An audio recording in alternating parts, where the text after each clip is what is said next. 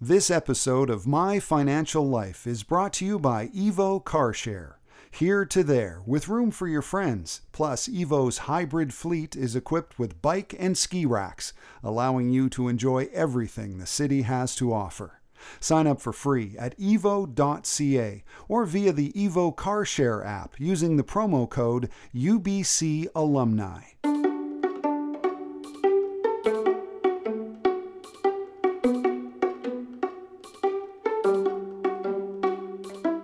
From Alumni UBC, this is My Financial Life, a podcast mini-series about personal finance. On this episode, host Mark Ting, partner with Foundation Wealth, speaks to Dave Wharf, Senior Manager of Customer Operations at Evo Car Share, about how expanding public transportation options, including car sharing, can impact household finances. So, Yeah. can you tell us uh, exactly what is Evo and what is car car sharing, and when it came to BC? Yeah. So, um, so car sharing has basically kind of two flavors. Um, so it's got two-way car sharing and one-way car sharing. Evo is one-way car sharing. So what that means is, uh, when you're a member of, of Evo, you can go out, you can find a vehicle, you can get in it, you can drive it to your destination, and leave the vehicle at that destination in a designated spot or or a, a, a, a spot that you're allowed to park um, within a certain home zone. Two-way car sharing it's a little bit different than than us is you would take a vehicle from a spot you would do what you needed to do and then you would have to bring that vehicle back to that same spot to end your trip. So Okay. the, you know we're both technically car sharing but we're definitely two different use cases. So, two way wouldn't work for going to the airport? Um, unless you want to pay long term parking fees. Yeah, is- again, it could be it could work for you. Yeah, if you if you would ha- you would have to pay for the parking, Right. Um, that's there. Uh, I think Zipcar actually had some parking at the airport for a, for a long time. They were they were two way, um, but uh, we're yeah we're a little different. You know, we're really about um, being able to get you where you want to go in that one way scenario. Uh, and uh, and then when you're coming back again, then you've got all sorts of different options. If there's an Evo there, great, you can take it and you can get home. If there isn't, maybe you, you're going to take transit or a bike or or do whatever you need to do. Um, yeah, so we've been in BC um, since 2015, and uh, yeah, I think car sharing in general is, is has been here since uh, I think it's around 2009, uh, at least from a free floating or one way perspective. Um, now, uh, Modo, uh, what was formerly Vancouver Car Co-op, uh, they've been around since uh, the mid '90s um, and are real real trailblazers um, in a lot of the bylaws and and, and things like that. So, but from an, an Evo and a BCAA perspective, um, yeah, we really have, have decided that we think uh, free floating or, or one way car sharing is the the best way to go. I think it gives our members the most options. Um, and what that means is we, we have to have a big fleet and uh, and make sure those vehicles are, are moved around and, and put in places that are going to be convenient for people. Uh, so, I drove in from Richmond today, and on the way, I counted five Evos. Nice. So, the one thing I noticed as I drove in here, I noticed the parking lots. That was pretty cool because they just parked in anywhere. And I did park in the parkade, and they parked right away where I had to go around and around and around. So, wondering, is there a lot of people who basically use Evos mostly for the parking perks? Well, I think I think parking is a, a huge driver for for people using our service. Uh, You know, we're really all about convenience. We're trying to figure out how we can get people away from their own car and make it as convenient as possible for them to share vehicles. Uh, parking is a huge part of that, right? So um, when you think about you leave your house, you know, there's two real key pieces of convenience that you think about with car sharing is uh, how do I find the vehicle and where do I leave it when I get to where I want to be? So uh, parking is really, really key to, to what we do. So when we look at parking, we look at um, a lot of off-street parking, and we try to make not only um, those spots easy to find, but convenient. So, you know, we really try to work with our parking vendors to to get the, those spots that are that are right up front um, as a reserved spots. So you pay for those parking spots. Yes. Okay, but then the, the the Evo member does not. That's just part of their their deal. That's correct. Yeah. So um, when you are using an Evo, you're paying um, the fee to use the Evo, but included in that fee that you don't have to worry about that we take on is the insurance, is the gas, is the maintenance, is the parking. So, um, you know, ultimately, those are huge expenses um, that people a lot of times don't think about when their own vehicle. They don't Right. they don't tally it up as a, as a total. Um, but we just wanted to, you know, we take that away from people having to worry about it. And, and a big part of that is then if you're going to say we're going to pay for parking, we've got to make sure there's parking. Right. know?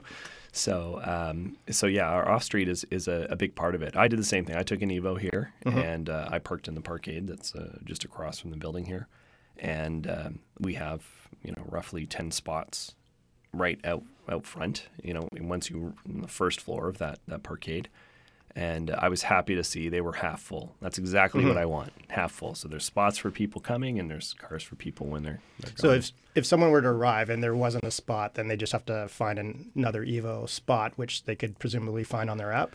Yes and no. So um, in most parkades that we have, we have overflow parking. So what that means is um, we will have a designated area outside of those reserve spots that you can then park. Like we don't want people getting there and seeing they're full and being like, man, and then having to drive out and look for another parkade and maybe that's full. So we really want people to just get to their destination. Again, it's about convenience um, and be able to leave their vehicle. So, it, so a good example would be in that parkade. If I saw all those spots were full, I could go all the way up to the roof, and I could park anywhere on the roof, and that would be considered overflow parking. Okay, so that's that's fine. And financially, um, I could see people using that because I was thinking about I got to be here tomorrow, Yeah, and typically my family only has one car. We, we're actually riding two cars now because I'm doing uh, a renovation on a house, so I got my work truck. But typically, I would have to come here, drive here, pay for parking, and then I'd have to go to my office downtown, pay for parking there, and then drive home. Where I was thinking, oh, you know, Evo would have been perfect. I could have just driven here, driven downtown, left my car there, and took the SkyTrain home. yeah, So a lot of people do that. yeah, for sure. You know, that's that's a big key part of what we do is that that's what we call um, multimodal or inter- intermodal travel. So it's that idea of you know you take an Evo somewhere downtown, then you can leave it for someone else, and then you can take the train home, or you can um, you know get a taxi if you really need to. You know, really kind of mix it up a little bit, but not have to worry about the actual vehicle itself. You know, because it's not just the cost of parking, but it's also the time limits that come with parking, right? Sometimes you park somewhere, it's a two hour limit. And although Pay by Phone is a great app and it allows you to, to kind of continue to extend, there gets to a point where it says you can't extend anymore. And um, all of a sudden, you know, uh, that $3, you know, metered parking is now, you know, $50 or whatever because you've gotten a ticket. Yeah, uh, that's what I was thinking. It's, it's mostly time. I hate driving out of the downtown core at five or six or something like that. Totally. That that drives me nuts. I much prefer to take the SkyTrain. Oh, yeah. Um, have you actually broken down, or are there any stats about um, someone who bought a car versus someone who evos or car shares? Um, have, have you actually run the numbers and actually figured out how much it stays, how much someone could save for a typical purchase? You know, I there's been some studies done by CAA um, that say you know it cost about nine hundred dollars a month for a vehicle, Okay. um, based on you know gas, maintenance, insurance, uh, car payments, those sorts of things. Um, you know, I can say that we're much cheaper than that for sure. So we're forty one cents a minute um, up until we say thirty six minutes, and then it flips over to our hour uh, charge, which is fifteen dollars, Okay. and then our daily rate is ninety dollars. Now. Uh, so your Evo is working for basically the new minimum wage. Yeah, yeah, exactly. That's a good point. Um, so, you know, when you look at it, it's definitely going to be cheaper, but it's cheaper also because you're using our service in conjunction with doing things like taking transit, um, walking, active transportation like biking, and that's another reason that we have um, uh, our our roof racks so that you can Right. you can bring your bike. You know, um, of course, we always remind people if you got your bike on the roof, don't go into an underground parking lot. People forget sometimes. So, uh, you know, it's it's really that's where uh, it, you start to see a real cost savings. Is that um, you, you suddenly have this this larger menu of mobility that opens up, um, especially if you you make that commitment to to get rid of your second car or even your first car. So you're, you're finding, I guess, who would be your typical Evo member? You know, I, it's millennials. Okay. You know, um, quote unquote. Uh, you know, if that's uh, even even still within that that demographic. But we look at the the anywhere from 22 to 26. Those ages are our heaviest users, um, and uh, so that that's where a lot of our marketing does focus. With that being said, though, um, within Vancouver, I'm I'm starting to see a lot more younger families. Uh, people in their 30s and 40s using us as well too, especially as a complement to that second vehicle. Um, so you know, if you've got a child and all of a sudden, you know, some you, you know, you need to take your your kid to school and you need your personal vehicle, but your spouse needs something else as well too, then then we're there for those people as well. So, Right, like my situation today. Yeah, totally. But um, I can't use it because I'm in Richmond. hmm So your your home zone is basically limited to Vancouver and New West. Is that right? It's uh, Vancouver, New West, and North Van. Oh, North Van as well. Yeah. And then you got little pockets here and there. We do. So we've got satellite parking zones in Burnaby. Uh, so in SFU, uh, BCIT, Metrotown. Uh, we've also got some CapU um, parking spots as well too, Grouse Mountain, and then uh, at uh, the Park and Fly lot in uh, at YVR. Okay, so people could drive to YVR, drop off their stuff, go on their trip. Someone else takes the Evo and goes home. Exactly. Yeah. Okay, that that makes sense. And there's enough space for a family of four with luggage. Yes. Well, depends how much luggage. Depends on how much luggage. So Yeah. you got to pack. Well, the, with the cost of baggage fees, it makes sense. To Yeah, exactly. Pack light. pack yeah, light, yeah. Do the carry on Save thing. people money here. Yeah.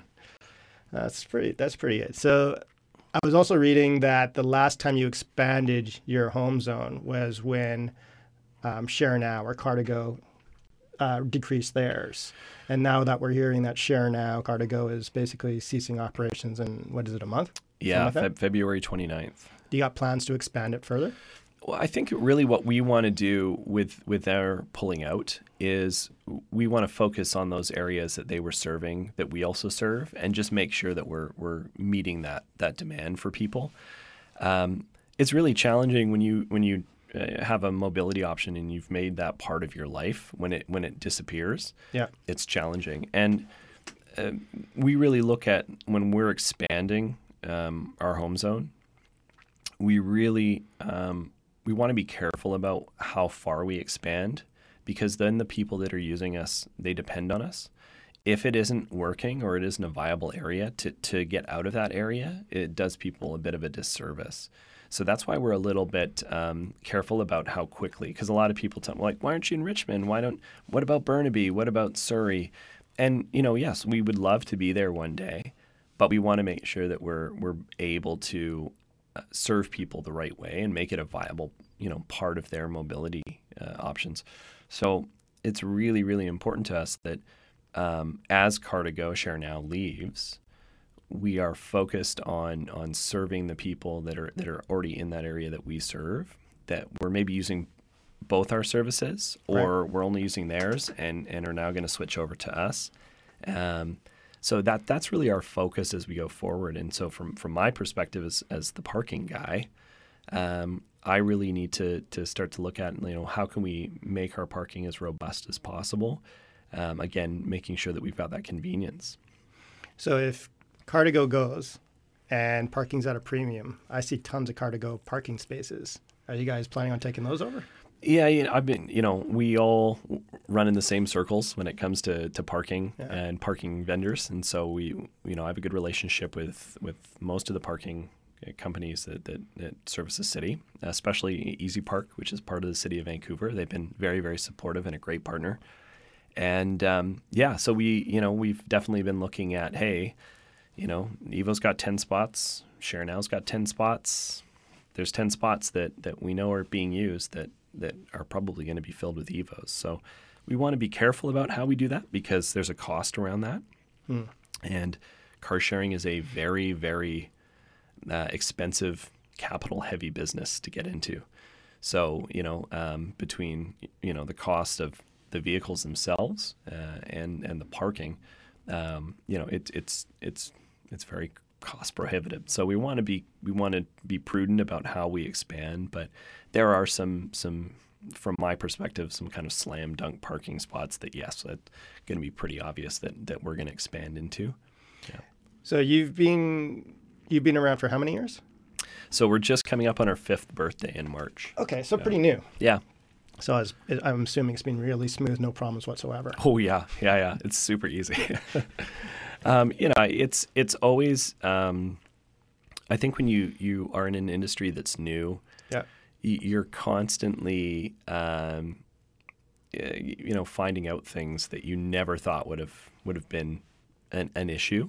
Let, let us tell us about an issue that you, You know, a lot of it didn't forecast. or Yeah, I think I think a lot of it is is I remember our first snowfall. right. um, that that was a good example of of oh wow people are are kind of just leaving cars in snowdrifts and and walking away from them. And of course what's then happening is is they're they're either blocking people or they're they're kind of put somewhere haphazardly. And it's kind of a you know oh man we've got to really figure out how to how to deal with with this. And you know we're lucky. We have a really great fleet team that that works extremely hard and is out there cleaning and, and moving and fixing and um, you know uh, refueling the vehicles. So it's um, yeah it's it's something that we're constantly like trying to to dial in and make as efficient as possible so, So if someone actually left their car in a snowdrift, Mhm. then someone from your company would have to go there and move it.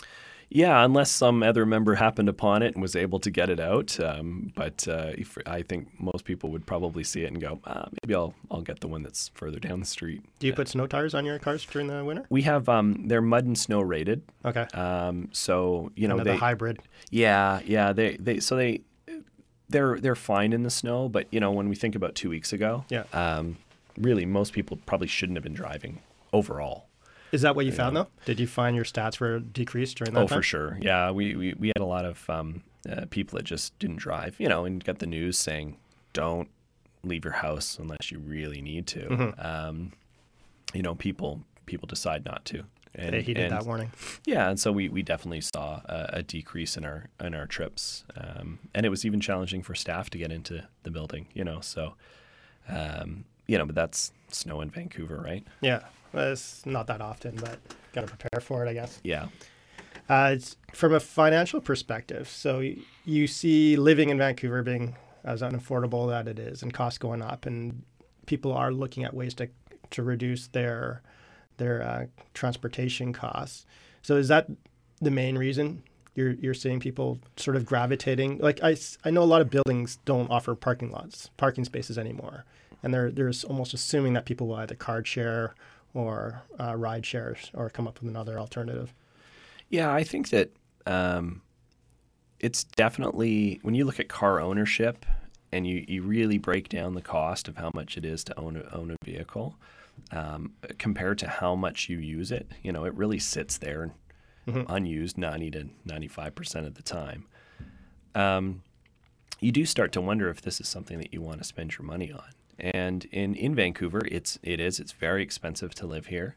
Um, we also have a really great dense um, city, and when you look at areas like the West End and Kitsilano, and and and the way that that Vancouver is a city that has, from a downtown perspective, is a real live work space. Um, people are are kind of saying, "Do I really need this?" Um, you know, we also have a really really great um, transit authority. You know, TransLink um, is is one of the, the best transit providers in North America, and they they're one of the only ones that have actually seen an increase in usage uh, over the the past few years. And um, so I, I think that here taking transit um, is a, a viable option. Um, there's still a little bit of a stigma around it. You know, if you go into Europe or, or what have you, you know, taking the, the metro or the tube, There's a stigma, like a negative stigma. a little bit. I here. guess that's what a stigma is. Yeah, right? yeah. Like you know, I think if you're in Europe, it doesn't. You can. Everybody takes you know public transportation, but I think for certain people, uh, a lot of times they don't want to. They don't want to take that take the bus. They think it's weird or it's you know it's. And uh, I think sometimes having a car to people is a bit of a status symbol. Yeah. But I think for those that really break it down and look at it and say, "Do I need it?" In a city like Vancouver, um, I don't think you you need to own your own vehicle. And you know, we have 1,500 vehicles, and um, we serve a relatively small area. Um, so you know we're we're a real viable option when you do need a car for something like you need to go pick something up or you want to get home really quickly or you know what or it's raining. Um, so you know it's this nice kind of pay as you go. And you know one of the things that we've done is we've invested a lot of money um, and partnered with the city of Vancouver to offer metered parking. Mm-hmm. So again, like when we talk about downtown, you can ultimately leave that vehicle anywhere you want. Um, and it, so it, it, it's almost a no-brainer, you know. So no time limits downtown meters, No limits. so they can do overnight and stuff. Okay, I could see that being a, a huge benefit. Yeah. I'm also I'm also thinking like I'm actually kind of surprised about that stigma comment because I, I look I take the train every day, and I, I look around at who who's on the train with me. I know Canada Line's, I don't know, it's maybe newer and something like that, but I see all sorts there, and uh, I think the the attitude with turn translating for people in my industry or lots of people is like they love it. They prefer it to the cars. Definitely. I'm definitely in that category. I, I do not like driving. I hate sitting in traffic. I just feel like I'm not doing anything. Which literally, I'm not. Yeah. Um, and also, like uh, the status symbol of the car. What what I've been fighting with a lot of my clients, particularly the younger ones, the millennials, is they don't care about cars nearly as much as any like older generations. So they're they're less likely to spend, which I'm quite happy with because of this affordability thing. I- I'm constantly telling people like, you know, buying a brand new car is like one of the worst investments. They always say it's an investment. It's not an It's not an investment. investment, It, no. it depreciates 10% in one day. Yeah. Yeah. And then another 10% in another year, and then 40% within five years. That's not an investment. I'm always telling, like, and then the, the cost, you just mentioned $900 um, compared to maybe someone who does an Evo or something else, or maybe they buy a cheaper car, which may be 300 or something like that. Well, that's $600 a month. That's, you know, about a mortgage payment for 100 grand or so. Uh, so that's the opportunity cost that people should be weighing. This is totally, I totally agree. And uh, I think that a lot of people don't think about those overall costs, right? And once they do, quote unquote, invest in their vehicle, they feel like they have to use it. And so they really kind of think about it like, well, I could take an Evo for 41 cents a minute, or I take my car, it's free. Right. You can't see my air quotes here. Yeah, yeah. Free, right? Um, uh, but it isn't. And I think that that is uh, something that the younger generation have kind of figured out. Um, when I was in high school, I all I wanted was a car. A car was freedom. A car, you know, the, depending on what it looked like, represented me and my friends and and that sort of thing. I think now there's more things for kids to spend their money on, Right. and I think that they're um, they're more focused on making sure they have a smartphone Mm-hmm. Uh, versus a car. So you know, their smartphone is their car Yeah. now. And uh, that allows them to meet up. I used to have to drive to different McDonald's parking lots to find my friends, you know. And so now they just they can text each other. They can figure out where they're all going to be. Um, and I don't think that y- there's the same sort of like, as I say, stigma. And it's, it's a big word, but you know, I uh, around transit. I don't think younger people have that anymore, the way that they did when I was growing up. Um, I think they understand it. They understand that like things are expensive, and why are they going to spend their money on a car? you Yeah. know? Or if they do, like I'm when I'm talking to people, so there's always that thing. It's like, well, I qualify for this car, you know, five hundred dollars, and I was like, just because you qualify for something doesn't mean you can afford it. And then the, the way that a lot of dealers or wh- how people sell cars is not by the end price. They're always talking about the payment and saying Right. this is what you can afford, and like, no, that's not. That's the wrong calculation. You got to do the math differently. So i i i try to break it down with them, and sometimes it just falls on deaf ears, and I know they're going to buy the car anyways. Yeah. And it, it is they're adults; they can do whatever they want. It's not not a problem. But I always make a point of saying this is the opportunity cost. If your goal, if your longer term goal is to buy a place or you know go on a year long vacation or something, like this is what you're giving up for this car. And typically, it's diminishing returns. You feel great about yourself for what a month or two, and then it's just you're getting in your car. So that's my little rant. You know, I, I agree, and I you know I've I've had um, I've had a lot of cars in my life. I've had cars that are aren't very good, and I've had you know really nice cars. They've gotten me to the same places the exact same way, and uh, I haven't felt any better about myself by having a nicer car. Um, so you know, ultimately, what it comes down to is um, you know, what are those choices that you want to make? Now, one of the things about um, Vancouver, you know, I grew up in Victoria, and when I grew up in Victoria, the transit system wasn't as good. Mm-hmm. Obviously, there was no car sharing or or, or uh, ride hailing or anything like that, so it was challenging to get around. You almost needed a car. Um, in Vancouver right now, you don't need a car. If you live in Vancouver proper, um, uh, or any of the you know North Van, New West, Burnaby, there are lots of options to get around, and obviously this week there's even more options to get around. And so, um, yeah, I, I think that people really need to have a good hard think about whether or not they, they need that vehicle because there are, uh, you know, I think the estimation is a million more people moving into the Metro Vancouver area by 2050. Right. And, you know, if they all have cars, we're going to be in some serious trouble, Yeah. right? And by this week, because I'm not sure when this podcast airs, but this week is when Lyft and Uber came into fruition in Vancouver. So that that's that leads to a whole nother set of questions. Yeah. So Lyft, Uber, they they complementary or are they competition? Uh, I think they're a little bit of both, to be honest with you. Um, I think having options um, for people to get rid of their vehicles is key, and um, it, it gives people another option. You know, uh, do we think that we'll see some some market share that's taken? I think for sure. Um, I think that as they come in, people in Vancouver have wanted it for so long. Yep. I'm one of them. I mean, yeah, you know what? So am I as a as someone trying to get around, especially after I've been at a brewery. So you know, um, it's a it's a great way to get home. Um, but I do think that people are going to start to use it just for the novelty of it. Right. Um, and uh, so so we're we're cautiously optimistic about what that's going to going to look like. Um, but we do think that there is enough room for everybody.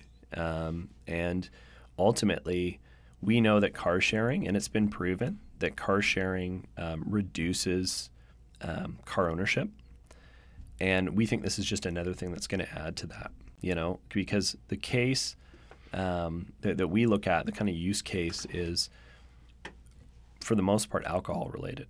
Right. And so if I'm driving to the pub and I take an Evo and I just, you know, I leave it there, I, I can't take an Evo home Right. after I've, you better not, anyways.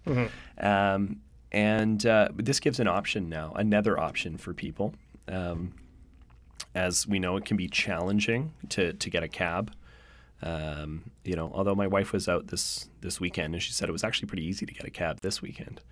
So you know, um, But there's definitely times where it's super oh for busy, sure. right? Well, I think it's just the trade off, really, Yeah. right? And- Next weekend, Super Bowl. yeah, yeah. That's I gonna be think- busy, right? I think that'll be a really good, a really good test. Right. And um, eh, as as ride hailing comes in, I don't think it's fully baked yet. Mm-hmm. I, I, you know, obviously the class four licensing is, um, you know, has made it somewhat challenging for them to to get drivers. Um, and uh, so it'll be interesting to see once it's kind of fully fully baked and they've got um, a good complement of drivers, how Vancouverites really start to to use it. So, uh, do you have examples of where there was car sharing and then ride sharing came in, or vice versa, like in Europe or some other places? And what was the result? You know, most most cities um, have had both. Which one came first? Um, I would say car sharing came first. Okay. Um, you know, if I look at Share Now, Car to Go, they've they've been around since you know, um, oh gosh, I think they were here in uh, I want to say 2009 Okay. uh, is when they started. Uh, don't quote me on that, but uh, they were definitely the trailblazers with this. So they were they were here and they were in other cities uh, before ride hailing came in. But is it a coincidence that they're leaving as soon as ride sharing comes in? Uh, in, not here, no. I, That was a decision that was made. Yeah, the share now, you know, from from what I know, and, and is that it's kind of an, a bigger picture uh, decision based on the fact that you know they're they're Daimler and BMW merged and they took over those, and I think that they looked at it and said we are not um, doing as well as we as we'd hoped in North America overall. Um, I'm pretty sure that that Car2Go Share Now was profitable in Vancouver. Um, we're a great market for car sharing. Um, I think they were just unfortunately a um, a victim of that that overall decision to to pull um, all of North America, which is a bit of a shame. Um, you know, I, I know that there was a lot of memes and things about like, uh, this is what it looks like at you know at Evo today when they announced and we're all partying. But I think really it's it is a bit of a concern for us because one, it's great to have competitors. Yeah, because they push it, you. They push you. Um, they can innovate and you can see kind of how things are, are going. Mm-hmm. And ultimately, um, Good for the consumers too. it's it's great. Like it's a great way to double up your your fleet without paying for it. Okay, You know, yeah. as an operator. Um, but I think the, the other thing is it just shows that like when you're talking to municipalities about, hey, maybe you'd like to offer, allow us to operate and partner with us. Um, that that we could kind of say, look, it's it's happening in all these different areas. When you take those away, um, sometimes municipalities might think, oh, I don't know, does it even work? Um, So it's you know sad to see. would there's a lot of like mini cities coming up now, often around transportation hubs. Like Richmond is doing really well around Canada Line. Uh, Burnaby has these massive towers going everywhere. Yeah. So I could see because you need density, you need people who who need to use these places, uh, these cars, and uh, and you know even though they're around a transportation hub, doesn't mean you can always get there. So would there be plans, or would, would those be the areas that you'd be looking to expand? Maybe just like sort of these little satellite things, not all of Richmond, but s- Richmond proper. I, I think that town centers are great. You know, I, I love the concept of having kind of a uh, building a community around transit. Um, primarily, SkyTrain lines are just so easy to get around, and having that kind of self-sustaining, um, you know, uh, town center. So you've got all your shopping, um, you know, your your transit. Mobility hubs, whether it be things like bike share and, and car share in there that, that kind of allow you to get around. I, I love that idea. You know, um, I'm at a lot of, of mobility conferences and a lot of uh, things about, you know, kind of how we plan our cities and the idea of urban sprawl and kind of going further out and further out and further out and people commuting really, really long ways in single cars by themselves. Is, Yeah. You know, it's, it's just not sustainable. And so for cities like, you know, Burnaby, for example, to, to allow a place like Brentwood to be built and, and Lougheed um, is, is really exciting to see. Um, and um, I think that's how cities should be built. And uh, yeah, definitely car sharing is something that, that you know we want to be part of that um, when it's ready to go. Do you have deals with like developers? Like developers do these big complexes. They could do six towers, and they say, okay, well, they're not going to do parking lots for everybody, so maybe car share will have certain designated spots. Is that something that's happening, or is that something that you're talking about? Yeah, so we, we do talk with developers. We get a lot of developers that, that contact us, and Oh, so they, they want it. Yeah, and, and the reason being is a lot of times, depending on which city they're operating in, uh, they will get concessions on how much parking they, they have to build. Um, the parking uh, is extremely expensive to build, it- which is funny because like you think it's just, you know, concrete and two yellow lines. But Well, you, you see them for sale for like eighty grand. yeah, well, this is it. I think it, you know, on average, it costs about fifty thousand dollars to build one parking spot. You know, and that's based on the fact that they've got to drill underground and, and do all that. Um, so when you start to think about that, um, then there can be some great partnerships that can happen because the developer is not going to build as much, which means that it's really kind of focusing on people that are that are going to buy or rent in these buildings based on the fact that they don't have a car or need a car. Um, and I, I think that ultimately we're able to help with that um, so that they can get around when they need to. Um, you know, I think one of the things that we, we try to work though with developers is making sure that one, we have convenience of those those spots, um, and that they're accessible to everybody. And that's where we start to kind of uh, bump heads a little bit, is because we want those vehicles to be used for the residents of the building, but also anyone else that's just happened to walk by. And so there can be security issues. I was going to say it's you know? either before or after the gate, right? Yeah. And so, you know, what we really like to do is see if we can figure out a way to have right out front, surface level, three or four spots, done and done. Um, and so I think that that can be challenging because, you know, architectural plans get moving pretty quickly and they say, we'll put you in P3 in the bottom corner and we can check our boxes. So it's really kind of a, it's a partnership to, to make sure that we're getting something that's going to work for our members and create convenience and something that's going to allow them to, to um, you know, fulfill their obligations to the cities. So, in your personal circumstance, did you go from two cars to one car and an Evo, or what? What did you end up It's ac- it's actually funny you said How said did you morph? Yeah, so um, so I live in East Van, so I'm very fortunate that I can. I'm very close to transit. Um, I'm really right in between downtown and work.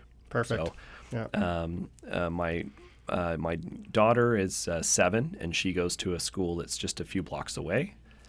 Um, so we had two cars, um, and in fact, we had two cars until yesterday. I Oh. I took back our second car yesterday, and um, and ha- are, am now deciding. Okay, we're going to be a one car family, and I'll eventually convince my wife that it's a good idea. But uh, I think that what we're going to do is we're gonna we're gonna focus on things like bike riding.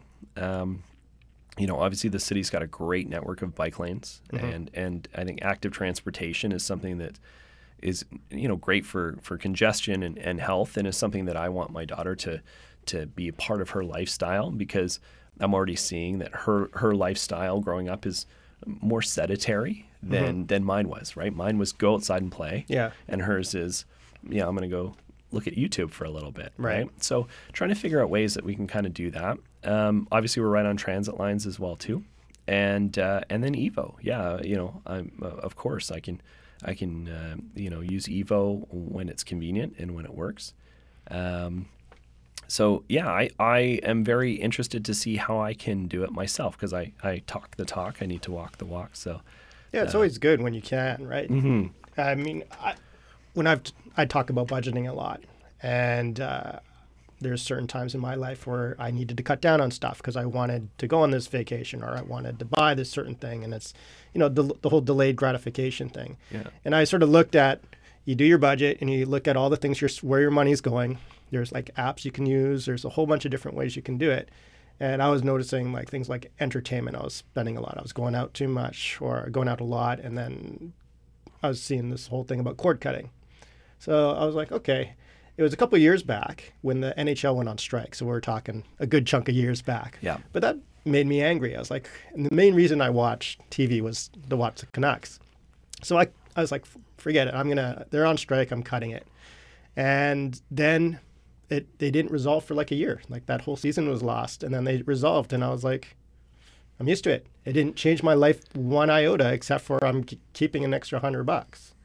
So then I, to this day, I do not have cable or anything else. I watch you know YouTube and various other things, and it's there's no problems. I've got a family of four, didn't impact their life at all. yeah, I noticed for me when we went, we had two cars, we went down to one. Yeah, there's there's a little bit of a oh, I wish we could do this, but you just adapt, and after a while, you, just don't notice it. And once in a while, we don't have Evo, but we got uh, I got a dad and a mom who live like five minutes away, so if I need their car, I can just bike over, grab their car, and do the one-offs. But I can imagine that'd be a pretty good substitution. So I, I'm Yeah. guessing it won't affect your family life or your enjoyment of life, quality of life much at all. I think it really um, you have to be more planful. Yeah. i- Is is what it is. So which is um, good for the environment. It's good for a whole bunch of different reasons. you know, I think that um, all of us need to kind of do our part from an environmental standpoint. Um, and, you know, again, having a vehicle and sitting in it by myself to go to work when I could be taking a bus, um, I think is something that, that you, you kind of have to look at and say, is, is this really the, am I doing the right thing? And the way that we're connected right now as well, too, is, you know, I start work when I wake up. You know, I grab my phone and I start going through emails and things like that, and I start to kind of wrap my head around the day. Um, I can do that on a bus, you know. Um, and you know what I also find is when I ride my bike to work, uh, I feel a lot better when I get there. I feel like I'm I'm ready to go, and uh, um, my work is is I'm very fortunate. We have you know great uh, bike storage, and we've also got um, kind of after ride facilities. So we've got our own kind of shower rooms and change rooms and things like that. And I know that the city of Vancouver is very focused on making sure that when people are building new office buildings that those things are included because that's a big part of it. It's not just the bike lanes. It's about someone saying, "I don't want to be sweaty and gross when I get to work." Yeah. Right.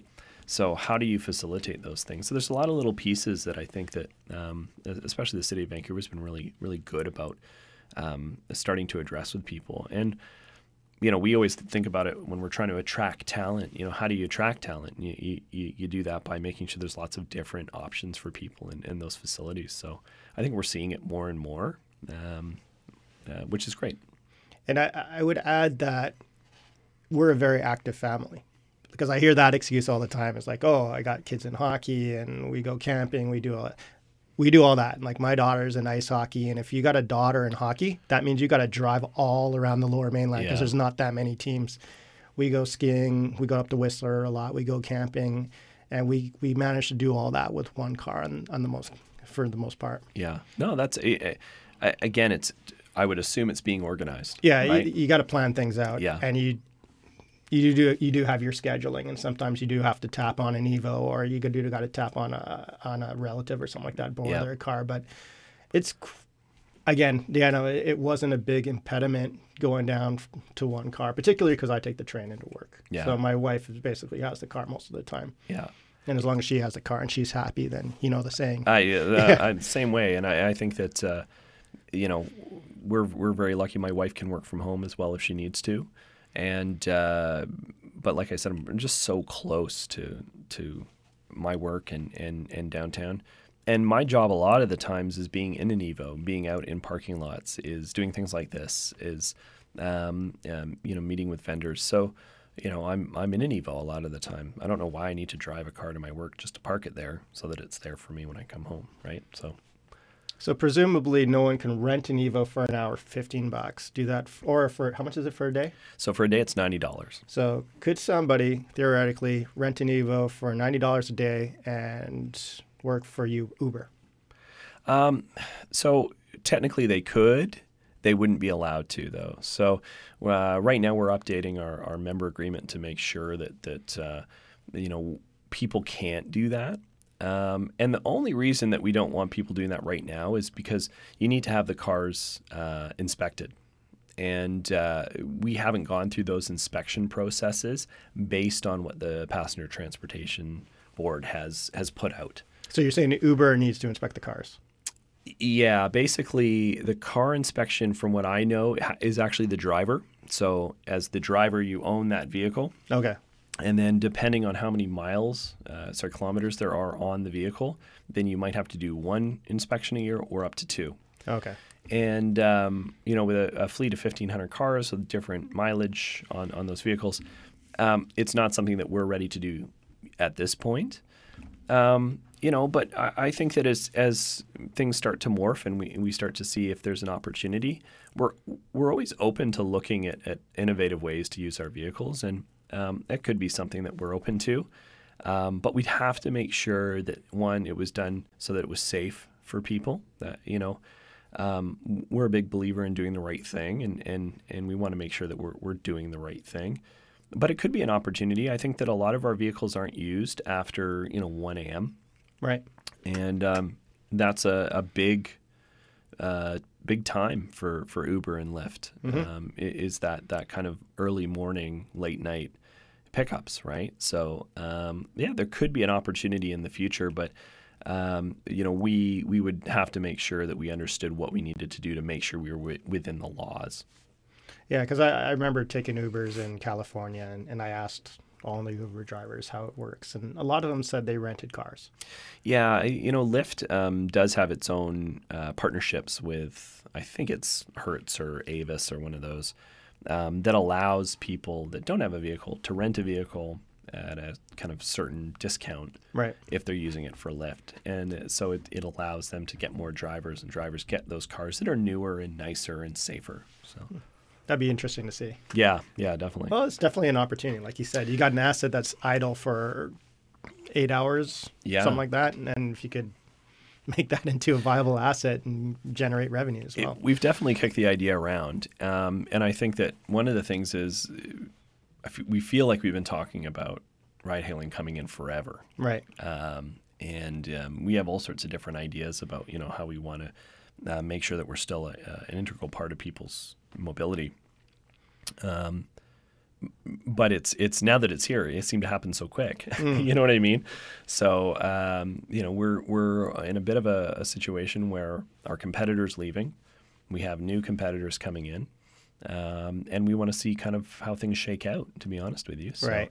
Um, you know, our focus is just you know making sure that, that our vehicles are there and they're running and they're they're ready for people. Because that's one of the ex- that's one of the excuses or justifications for buying a car for that I hear for some people, like a new car, is like, oh, I'll, I'll, I'll be part of the gig economy. So I'm instead of buy, I generally suggest for generally millennials or something like that, just buy a good affordable car. Like I'm talking five grand, four grand, as mm-hmm. long as it's safe. Like I like the Japanese cars because there's less maintenance. It's Yeah. like just something that can get you to point A to B safely. And they often recommend, they often say, well, you know, A, I don't have five grand cash. And if I finance it at 0%, it only costs me $400 or Yeah. something like that. And then if I, I could just, just do Uber for a couple days and I'll pay for it. And I'm always like, yeah, well, we'll see how that works out. Intentions are great, but you're justifying this cost. And regardless, that payment's going to be on your credit. And if you do want to do something else, like get that mortgage, it's going to be a massive hindrance. So I'm always saying, think four steps ahead. You know, don't just think about the right now. Well, it's interesting that you say that. I, you know, I, I was um, lucky enough to, to purchase a house over 10 years ago. And uh, I had a friend that, uh, a very close friend that was a mortgage broker. And he really was kind of like, he, he showed me the ins and outs of like what you need to do and, and the things that you do um, and how they affect your credit. Right. You know? And I just, I always feel that there's not enough education for young people around credit cards, credit, financial planning, those sorts of things to help them make these decisions from a long term. And the scary thing right now is is because of the um, the affordability issues that we're having in the city is I think a lot of young people are kind of just throwing their hands up saying, well, I'm never going to get a down payment for a house, so what's the point?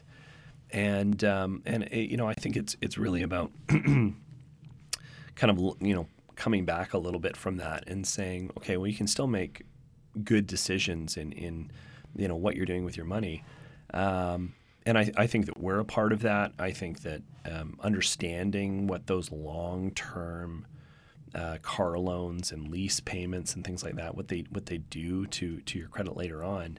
I know that when I came time for me to get a mortgage, I even though I knew I still had my fingers crossed, like, geez, I hope there's not some weird Bay card that I got Yeah. a million years ago that somehow is gonna gonna stop me from doing this. Um, so it's it's hard to see into the future when you're young. It is, but exactly what you said. It it makes a big difference. Like the, a car loan can make or break a mortgage, like whether you qualify or not. Particularly with the stress test right now. And you look at the car loans because now, sure, they're making the car loans amounts might be lower instead of three hundred dollars or four hundred dollars over four years. Now it's two hundred dollars over seven oh, years Oh yeah, and you might be getting your first car when you're out of university or something like that. Maybe you're 24, 25, and you're like celebrating. It's like, hey, I deserve this. Well, 24 to over eight years, like that's that's a peak time for you to be gathering assets. You're probably going to get married during that time. You're probably going to be moving out. You may be, if you're lucky enough to be able to afford something. Those are the decisions you're going to make, and that's that's just a big hindrance. yeah. I you know for me also I think just people understanding like that kind of standard of living, like what what they expect to get. Um, you know, I, I think that as as as younger kids move out, I think that they need to kind of reassess like, do they need a, a four thousand square foot home?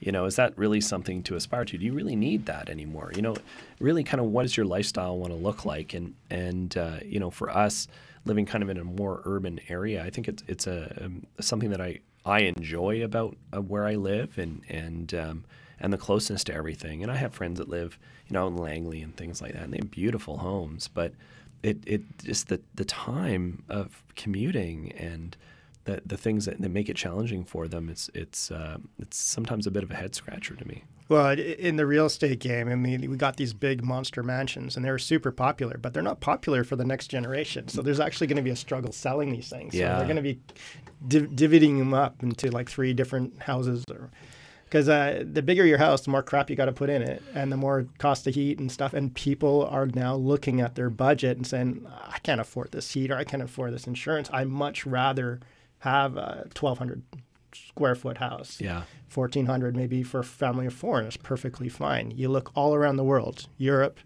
a lot of people don't have cars right in the big cities asia same thing and they're they could live in a 500 square foot house and be fine. I think you know. Um, I grew up. My my parents, or my mom specifically, was from England, so we would go back and, and visit family there, and they all lived in you know row houses and tiny little backyards, and and uh, everyone was fine.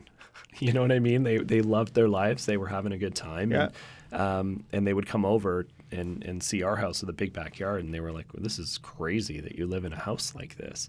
Um, Well, they think it's a waste of land. Oh, It's a- It's, a waste totally. of a resource, which technically it is. I mean, that's why you'll never see.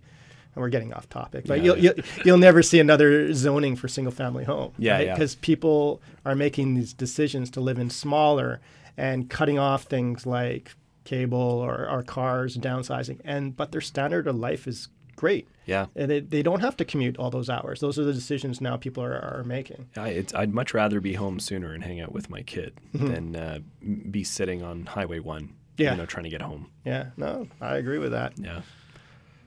So, uh, did you?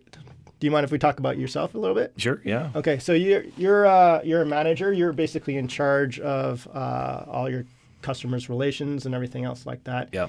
So when you went to school, did you? Is this what you dreamed you'd be doing? You know, I, I had a, an interesting path. So um, I actually didn't go to university. So uh, I, I finished high school, I swear, uh, and uh, I didn't know what I wanted to do. So I, uh, I I went over to England for a few months and, and hung out there and had fun and uh, came back and and uh, got a job doing retail, which is you know selling clothes and selling shoes and things like that. And a lot of my friends were you know in university and and, and doing the kind of normal path. And um, it kind of got to a point when i was in my early 20s where i thought oh i should probably get an adult job quote unquote um, and one of the things that came up was insurance and uh, so i ended up getting uh, my insurance license and working for bcaa So selling what kind of insurance? uh, personal lines. So it would be uh, home insurance, uh, travel insurance, Okay. car insurance, things Yeah. like that. And um, so I was lucky enough to get hired by BCAA, which is a, an- a good, great organization. And um, I, I worked in one of their service locations for roughly four years on the island. And a job came up here to uh, be a facilitator and, and do our training and learning and development. And so I came over and I, I, I did that job for roughly 10 years and uh, really, really enjoyed, you know, uh, helping people get better at their job, making their jobs easier. It was very fulfilling. Um, but you can only kind of be up in front of people for a certain uh, amount of years before it starts to get a little draining. So Right. I went back into operations, and um, uh, a few years after being in operations, you know, the this the job at Evo came up, and Evo being created by BCAA was a definite departure from from what they had done previously. Right. So you know, BCAA has been around for um, over hundred years. I think we're coming up to 110 years um, being in, in existence. And So- Evo's number five. yeah, exactly. So um, it was a really great thing for, for BCAA to look at and think, how can we start to attract millennial um, members? And how can we do it in a way um, that's genuine and, and it actually helps them? And uh, so, you know, free floating, one way car sharing is, is what they landed on and came up with Evo. So did they? Did you guys pinpoint a need, saying this is what's missing in our in our transportation industry? Yeah, I think that one of the things that we wanted to stick with was was things that we knew about, which is mobility. Share now was already established, though. Yeah, yeah. Car2Go was already it was Car2Go at the time, and it was it was in Vancouver already, um, and they were they were doing well. Um, but we thought we could also complement that, um, and you know ultimately it's it's what we've done for over hundred years, which is mobility, which is which is getting people around and keeping them moving around. What did you do differently than Car2Go? Well, one of the things that we did differently is we looked at the vehicle itself. So at the time they were using this, the ForTwos, little smart cars. And we thought, hmm, how can we kind of build something that's going to be geared more towards a, a BC lifestyle? Right. Um, and that was a, a larger vehicle um, that was hybrid, uh, so it was better for the environment, um, and had a roof rack on it for your skis, your snowboard, and, and bikes. and um, you know that was that was one of the things that we thought we could differentiate ourselves uh, around. And for a long time, people would always assume that the ForTwos were were actually environmentally better cars. Like, oh, Right. they must be EVs or something, but they actually diesel vehicles. Yeah. You know, so they actually were worse. Um, so you know that was one of the ways that we did it. I think the hybrid was really smart. One, you've got the cost perspective of it, right? You know, you're saving gas, but I, the, the other piece of it as well is we want to be part of the solution going forward. And I think hybrid starts us on that path of hopefully eventually one day getting to, to electric vehicles. So that's the ultimate goal. You know, I think the ultimate goal is is is electric vehicles at some point. I think there's a lot of challenges that come with with having a, a large electric vehicle fleet and and you know there's Charging issues. it's charging Yeah, right? yeah. it's uh, infrastructure.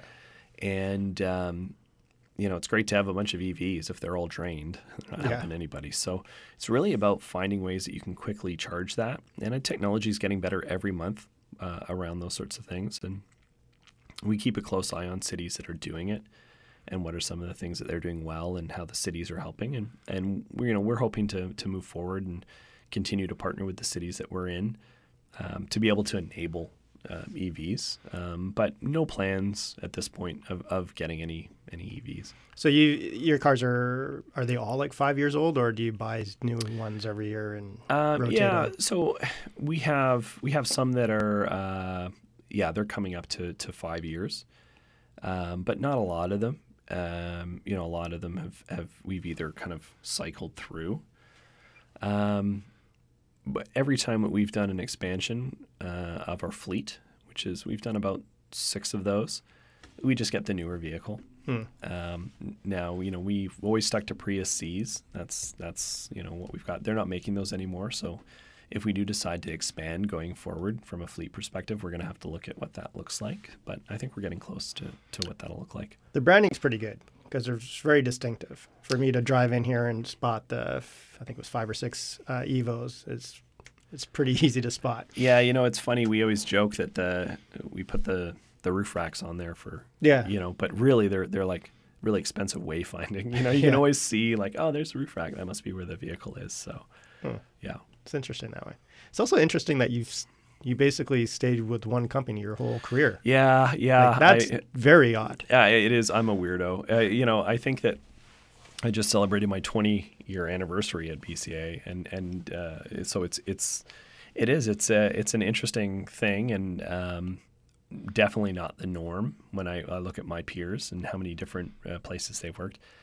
But I've been very fortunate to to work at a company that's um, been very very um, employee focused, um, and uh, and has allowed me to do so many different jobs within the actual organization. So, yeah, I've been at the same place for 20 years, but I've I've done about nine to 10 different jobs, Right. and each one has kind of gotten me a little bit higher up that ladder. So, um, you know, if if if uh, if somebody familiar is going to give me an opportunity, I'm definitely gonna gonna take that.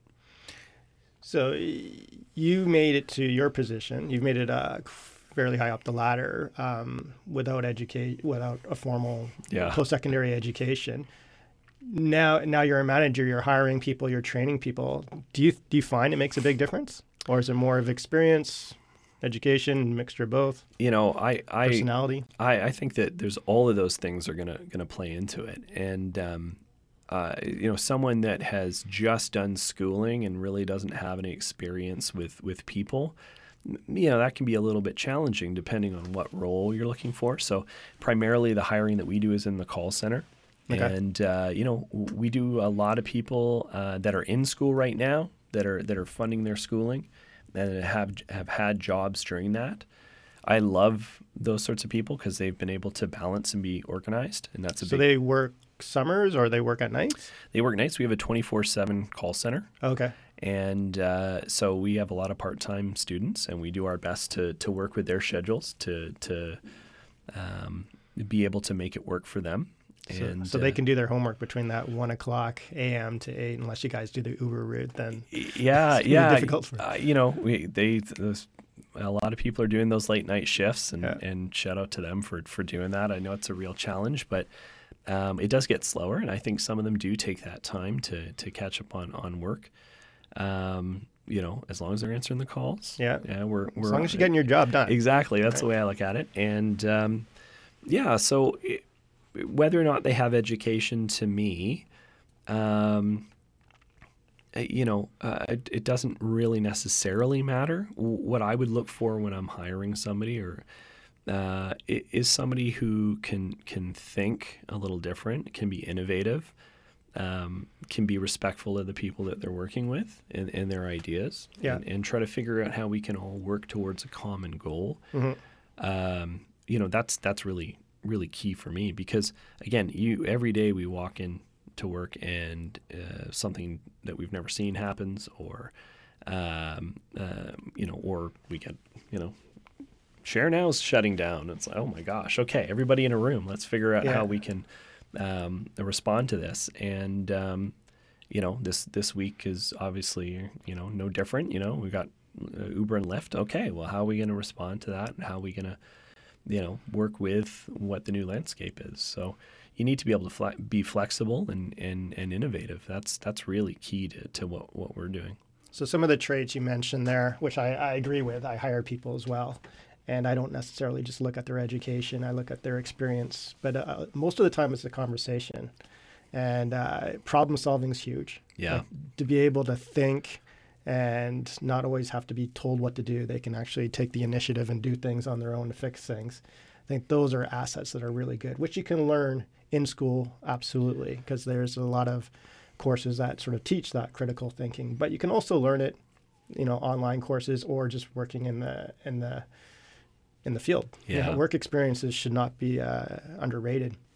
But I, I, look at my own kids and like, I got one, my son, I won't say he's not the most academic kid, right? So he, he, uh, not the best grades. He's only 14, whatever. You know, he has time. I was the same way. But the one thing about him is he's so comfortable talking to people. Like if he was here, he'd just come and talk to you and be no problem. And to me, I'm like, sure, his grades not might not be all that great, but the fact that he can just go up and talk to people, I think that's a massive attribute that we don't see in a lot of people, right?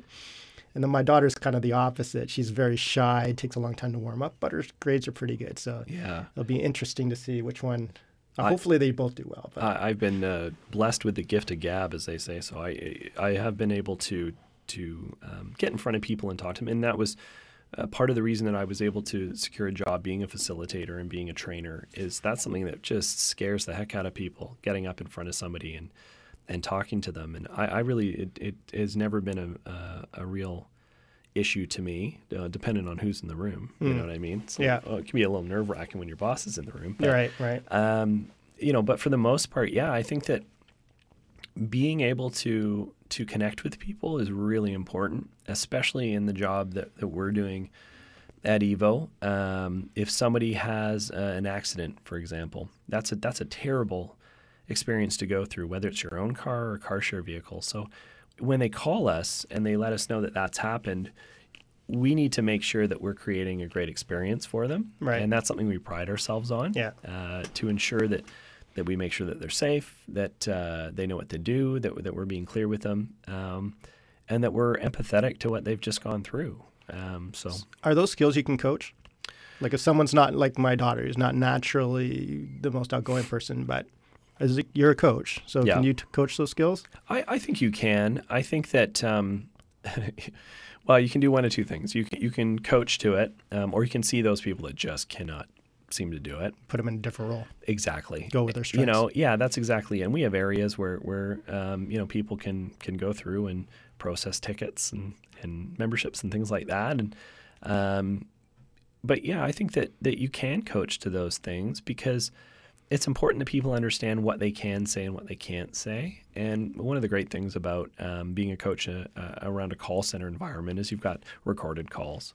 Mm. And when somebody hears themselves, um, you know, doing something right or doing something that that uh, they haven't quite mastered yet, uh, it really like the, the light bulb goes on. They they can they can really hear it Um, what they kind of said wrong. Or, Exactly. It's not a like, no, no, I said that, and no, Hmm. no, you didn't, and it becomes a bit of back and forth. When you've got the recording, and they're like, wow, okay, I didn't even really realize I was doing that. probably So- like us when this podcast comes out. Oh, we're going to yeah. be like, oh my God, I can't, believe I I said know. that. Is that what I sound like? oh my gosh, yeah, I get that all the time. It's Yeah. like, oh, that, you, you sound differently. yeah, That's pretty. That okay. That's good to know. It's coachable, but then it also makes sense that if it's if it's not in their nature, often don't try to force it.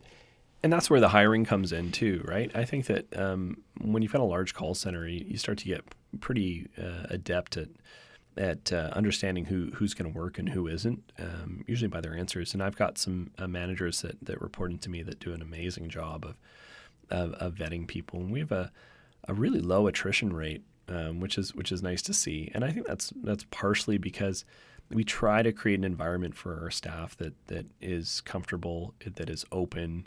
Uh, you make a mistake, it's okay. Let's let's work through it. Um, you know, it's not a high pressure sort of everyone you know yelling and It's not a boiler room. no, yeah, no timers on the wall, Yeah, yeah. nothing like that, right? So, I, I think that um, for me, it's experience. I really, and we're in a way, it's nice. We're not selling anything when they call, right? Right. We're just there to help. We're just there to help you get on your way or end your trip or do whatever you need to do. I had a job once where I had to write down what I did every 15 minutes. Oh my god. Whether I went to the bathroom, I had to write that down. I, I lasted like four months. Yeah, I it was seems like, like I'm a- not going to do What a waste of time. Well, exactly. Uh, yeah. You spend more time thinking about what you're going to write down yeah. than actually doing your work. So it's counterproductive. They had their reasons, but Yeah. so I don't know how much time we have left, but maybe you should tell me about how the process works. So now you've convinced me. Okay. I'm gonna I'm gonna sign up for Evo. Okay, great. Um, what's my next step? Well, I, I think I think the first thing you want to do, and if you if you're interested in Evo, is um, yeah, Google us. Okay. right? And one reason I say that is um, because we always have a lot of great promo codes and Yeah. things like that to, to to ensure that people can one not only sign up for free, Okay. um, but also get some free minutes as well too. And the reason I like free minutes is um, when you get into anybody's vehicle that's not your own. It takes a little while to get used to Right. it, and um, I think a lot of times when people get in our cars the first time, they feel like the clock's ticking.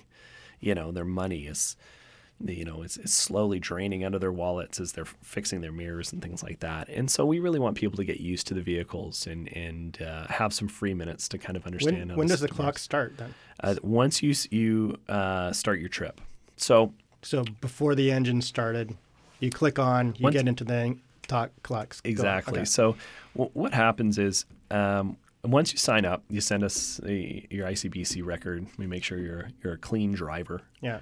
Um, and then once that's done, uh, and we've approved you, then you've got um, uh, your app. So you download the Evo app, and that's going to have a map of our service area. And every little black pin is going to be one of our vehicles. And then you can click on that, and it'll bring up the vehicle, where it is, how much gas is in it. Um, and then you can reserve that vehicle for up to 30 minutes. So Mhm. you'd reserve that vehicle, you got half an hour to get to it. Once you get to the vehicle, you then uh, click the start trip button. What that does, it unlocks the vehicle. Once that happens, that's when we start charging. Um, so you would, uh, you know, jump in, do whatever you need to do, get to where you need to go. Once you're there, you find a, a you know, parking spot that is legal. hmm We have a lot of them, especially with our metered parking. Um, and you just basically, uh, you know, turn the lights off if you've got that on, turn the vehicle off, close the door, and walk away. And uh, within 15 seconds, the vehicle will lock itself. hmm Um, or you can end the trip yourself on the on the app, and uh, and then it's available for the next person to use, and you're you're not charged anymore. So it's it's really really easy. Um, and and once you start to see it as an option, it's uh, and then like you say, you start to see them everywhere. Is there a minimum trip, balance, or cost? So we do a, a one dollar all access fee. So anytime you start the trip, you get charged a dollar. Um, we put that in uh, to allow us to get rid of some of the limitations we had on longer kilometer trips. So we used to have a um, after a 200 kilometer uh, trip, we would charge a little bit extra each Mhm. kilometer. And we found that it wasn't a great experience for people. Uh, a lot of people didn't know about it, so they would drive up to Whistler and they come back, and what they thought the cost would be would be different than what it actually was Right. because we were charging the extra kilometers. and we realized that it, what it was doing is it was just kind of, although it was in print there, most people didn't see it, and so it led to a bad experience. Yeah. But at the same time, you know, there's it's very costly to to to you know run this this sort of operation. So uh, we put in the all access fee, and for your first 200 trips each year, you're charged that fee. Okay. After that, you don't get charged that anymore. So we have a lot of people as the year progresses on that that are way past their 200 trips a year and and uh, aren't charged that dollar anymore. So it wouldn't make sense, let's say, to just move Evo around the corner because you want to get a parking space or something like that because you'd be charged. Well, I mean, it's only a dollar. I guess you could. Yeah, you know, um, yeah, as long as you put it somewhere legal. Yeah, you know I what I so, mean? Because if you do, if you get a, a parking ticket uh, or a tow, it can be, you know, we pass that on to the person that that has that, right? Mm. So if, if you as a member is left it in a loading zone and thought, "Meh, someone will take it, and they don't, and you get a ticket, you're going to get charged that that ticket, and uh, there'll be a um, an admin fee as well. so you, you- is it hooked up to a credit card or something? Exactly. So yeah, you put your credit card on file, and then we let you know that hey, we we put this charge on your credit card. So for people who don't have a credit card, they, could they still use your service? No, no, not at not at this at this point. Yeah, Mm. yeah you have to have a, have a credit card. Anything else they need? So clean driving record, credit card. That's pretty much it. That's pretty much it. Yeah, um, you know, and uh, and that they understand that these vehicles are being shared. You know, a sense of community, uh, the way we like to say. So, you know, when I get into a vehicle and someone's left a whole bunch of wrappers and things like that on the floor, I'm always like, come on, you know. So Actually, I, I read an article that said that all Evo drivers are short, yeah, ugly, and dirty, or something yes, like that. yeah, I read like that. too. We had a good chuckle. Um, as as someone who's um, a little taller, uh, I I do agree. Every time I get into an Evo, it, it always seems like someone that was four eleven was driving. But Right. uh, but yeah, I, I you know I, I, some people they just think I'll just leave this coffee cup in here or whatever. And we have teams that go out and clean and, and do what we need to do to make sure that those those vehicles are as clean as possible. But you know, I think that when you start to look at the sharing economy, we, we all kind of play a part in that, right? And I, I think that we need to kind of look and say, "Eh, maybe I'm not going to throw my Tim Hortons wrapper in the very back of the car. Well, that right? that's the thing. So the article was pretty negative about it. Uh, I think it was short, dirty, and something else, right? yeah, Um, short because the, the, they're saying the Evo cars are small, and dirty because people use it as a trash con- trash container. But when you read the comments, they're almost all positive, saying, Yeah. "Oh, this is this is ridiculous. Evo is great, and this is how it works for me." And some people are like, "Yeah, there's on occasion there's there's some trash in there, but for the most part, it's a good experience." I you know I think we, we read that article and we we thought it was kind of kind of funny. I, I think it was done somewhat tongue in cheek. I think so too. I tried to look up the guy, and Yeah. I saw a bunch of his other articles, which are sort of he, he, was writing to get an, uh, a reaction for sure. Yeah, and, and I think that um, anyone that's used our, our service, and eh, they can relate to that. And um, again, that's that's why I'm always you know kind of tell when people ask me, I'm like, hey, just just take take all your stuff with you. You know what I mean? Well, I can say I've, I've entered my own car a bunch of times, and there's been a bunch of crap in there, and I'm like, I, like- know exactly who did it. uh, like I said, I have a seven year old, so uh, she still has a booster seat, and every time I have to pull that booster seat up for something, it's- million Cheerios. oh my goodness, um, yeah, it's crazy what's under there. yeah. Yeah, Thank you very much. I'll check out those promo codes. Yeah, I like to get a good deal. there you go. Thank you.